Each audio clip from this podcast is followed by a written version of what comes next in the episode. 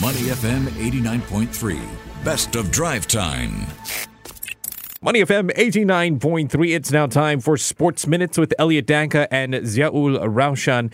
Raushan, do you believe that at the workplace, when you have foreign talent, working with foreign talent, that raises your game? It depends. It depends on the level of foreign talent that comes in, what function they serve. But generally, as a rule of thumb, I do believe they bring different ideas, different Sure. cultures, different setups, and I think there is things we can learn from them. How about this scenario? Um, is it better to have foreign talent here in Singapore in our workplaces integrated? Or is it better if we went overseas, like say in radio? Imagine mm. if we were working for an Australian radio station or mm. UK radio mm. station. Sure, we might not be able to dominate the way we do in our own home ground settings, but which would be better for personal growth? I almost feel like taking ourselves out of our comfort zone brings more personal growth in that sense because you're not just in a new work environment, you're in Yeah. a new environment entirely, and that gives you or forces you out of your comfort zone, and therefore you're more inclined to pick up stuff. But that might be a personal opinion because this uh, foreign talent thing is fairly touchy in terms of a topic. eh? Yeah, I'm always of the thought school that, you know, it's not a case of they being here to take our jobs. Is are we doing enough to take back our jobs or to wrestle? I mean, it's it's a healthy competition. At the end of the day, you got to raise your game, right? Well, I'll tell you what, the same thing works in sports. Remember way back when they said if English players continue staying in England, they're not going to learn. If they don't bring in foreign players, they're not going to learn either. And look at the Premier League now; it's full of foreign players, and the English Premier League is probably one of the best leagues in the world. That is true. Well, Singapore is trying to learn from that and build a better league. We're going to speak to a guy who's uh, published like, what, 10 articles over the weekend. I think so. He's been working overtime, putting us to shame. But it's great that he found time to be with us on this uh, Monday podcast. Deepanraj Ganesan, thanks for joining us in the studio. Hi guys, thanks for having me. So was it 10 articles? No, right? Ah, that's actually not true. Spoken like a true reporter. But I guess to start us off, it, it is all about the Singapore Premier League and this project that they call Unleash the Roar. I- To set things up, could you tell us what's the game plan here? yeah, so so first of all, Unleash the Roar was uh, launched in 2021. Uh, essentially, it's a plan to uplift Singapore football. Uh, so under this, there's different layers like the Singapore Premier League, uh, youth football comes to mind as well. The game plan is basically that Singapore football needs to improve. I, I think Yeah. that's the, the baseline. That that there is an urgent need to revitalize, rejuvenate Singapore football. So under that, there are multiple layers that you got to look at.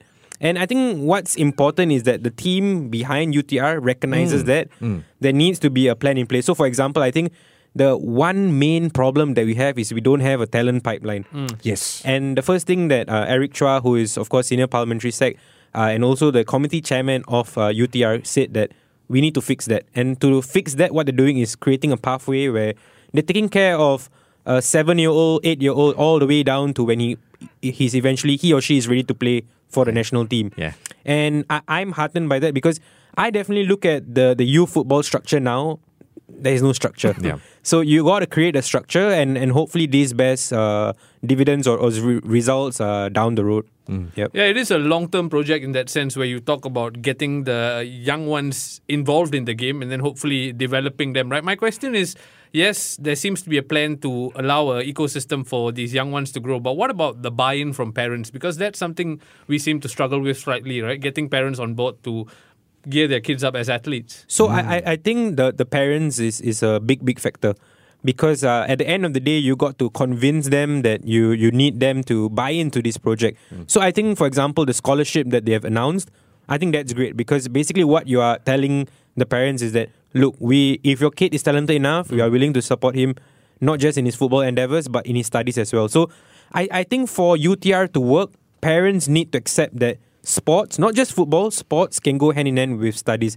Absolutely. It's it's being done elsewhere. It's Yes. being done in US, in Australia. It's part of the system. Yes. So why not us? I think it needs a breakthrough. At the end of the day, before there was a Joseph Schooling, no one thought that a Singaporean can win an Olympic gold medal or even belong on the world stage. We need a breakthrough where someone who can do well in his studies and football makes the breakthrough, and parents will come in straight away. I think. change of mindset, change of culture. So, some new developments over the weekend. Could you expand on that a little bit? The reason why you wrote so many articles. Yeah, so I think it's been uh, just around the two year mark since uh, UTR was announced. I think the, the first two years saw a lot of the foundations being laid down. For example, the school's football academy, uh, and of course the partnerships with Borussia Dortmund and La Liga. But now I think it's where UTR is saying, look, we've already set the foundations. Now, basically, we want to soar. So I think the the pathway that was set up is very important to to for parents to visualize, you know, what kind of pathway the kid has. And then the scholarship again, it's a it's a very very it's never been done before by the Yeah, way. yeah. For the, the essentially the government to say, look, we are going to support you in your endeavors overseas. Uh, and and why overseas? I think that's an important thing to look at. I think what you guys were talking about earlier, you cannot force an environment here immediately. You need to send them to an environment where it works, and that is Europe, right? That's Europe or North America where you can train and study at the same time. Uh, that's important. And also another big thing is the return of the Lion City Cup. Yes. So uh, we we will remember watching a very young Donny van de Beek uh, and and his Ajax team playing here. Yeah, yeah. So so yes, there's two things about the Lion City Cup, right? One is you get to see future stars from your Ajax or your Atletico Madrid Mm, or whatsoever, but you also get to see the next generation of our Singaporean Yeah. footballers. I think Singaporean footballers at that age need something to aspire to Okay. and we need to see them uh, early on. And also, it's for them. You can train all you want, but you need a gauge. You need mm. a gauge of where you stand amongst all these top other other teams, and we will get to see that later this year. And, and I'm quite excited for it. I think Deepan hits it the nail on the head, right? By saying they are going to send our kids abroad to gain that foreign experience, but also bring in the likes of Ajax here so we can learn from that proper structure as well. Now, one eye catching quote that emerged from your article, Deepan, was We are making tonic soup, not instant noodles. I love it. This is Senior Parliamentary Secretary for Culture, Community and Youth, Eric Chua. What did he mean by this? First of all, when when he said that, immediately I knew that was going to be my headline. Uh, uh, so, so what he means is that I, I think people cannot expect results overnight. Uh, at the moment, yes, we must accept Singapore football is not doing well. Can it do well in 10 years' time? Time will tell, but you need to give them time and space Yeah. for it. Yes, I know it's hard for, for football fans. I'm not just saying Singaporean football fans. Football fans cannot be patient. I mean, we, we are all Manchester United fans. And we There's are- no need to bring that up, but sure. Okay, bias. we, are, we are not the most patient bunch either. yeah. And I think for when you're talking about youth football, let alone club football, youth football is where you really, really need time for a change to take place. Right now, if you talk to me about the Singaporean national team, there's not much you can do to change the levels at the moment. Uh, especially even if they are like in their 20s, there is really not much you can do. But we're talking about these kids who are 10, 11, 12. You can change the system, you can get them to play more football weekly, which is very, very important. Get them playing in a proper environment, and then things will change. So basically, what he is saying is give us time. Don't judge us for what we are putting out now. Judge us when the results come 10 years later. Are we too selfish as Singaporeans where it's all about the five C's? You got to have the education, you got to make the money. So, my father used to pass this comment, which I'll share here. How to go World Cup, early morning, wake up, eat nasi lemak, drink kopi, you should be training. What if we took these kids with potential away? Put them in a school. You live there five days a week. You know, you eat what they tell you to eat, proper diet. You work, you, you study, you train. Are we willing to make that sacrifice? Look, essentially, what you're saying exists in the Singapore Sports School, right? Yeah. You can control an environment in a school. You cannot control a boy or girl's environment Brain, outside. yeah, mm. yeah. That comes from basically your culture, the people around you, and your upbringing. And the problem that we have, and, and it's an important thing to address here. You can have all these plans in the world, but if you cannot change the culture of the players, nothing is going to change. So parents are the most important. Parents here. are the most important, and also for you to realize your dream of playing professional football, there are sacrifices you've got Oh, to make. yeah, yeah. Uh, and and and Raushan will know this. We we cover the Singapore Premier League extensively. Mm. Are they the most professional bunch? The answer is no. Mm-hmm. You, you you can look at them. You can you follow them on Instagram. You you see the kind of food that they eat. You see the kind of lifestyle that they lead. That's not what a professional footballer does. So this change needs to take place from an early age. They need to know what to do when they grow up, and that needs to be a permanent thing.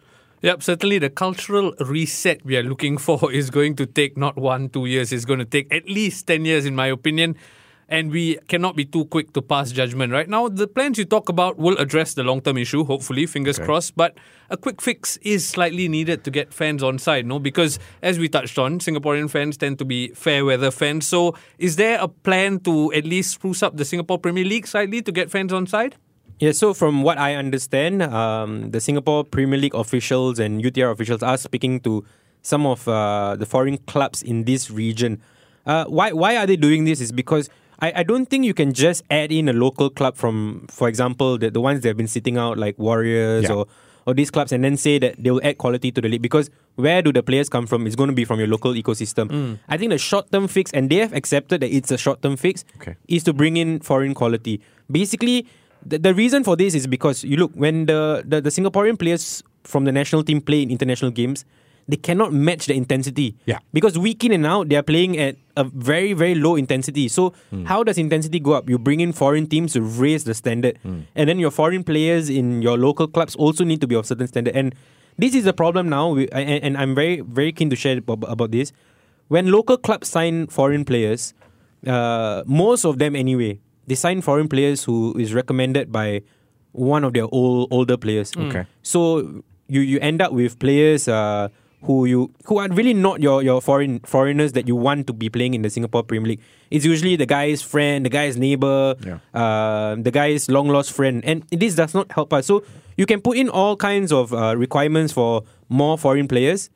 But who are these foreign players? That's what is important. You cannot just sign a foreign player for the sake of it, and there needs to be a mechanism put in place to ensure the foreign players are of quality. It's a bit of a half half sacrifice because you bring in these foreign teams, right? They're going to play at a certain pace. Our national players are not up to speed.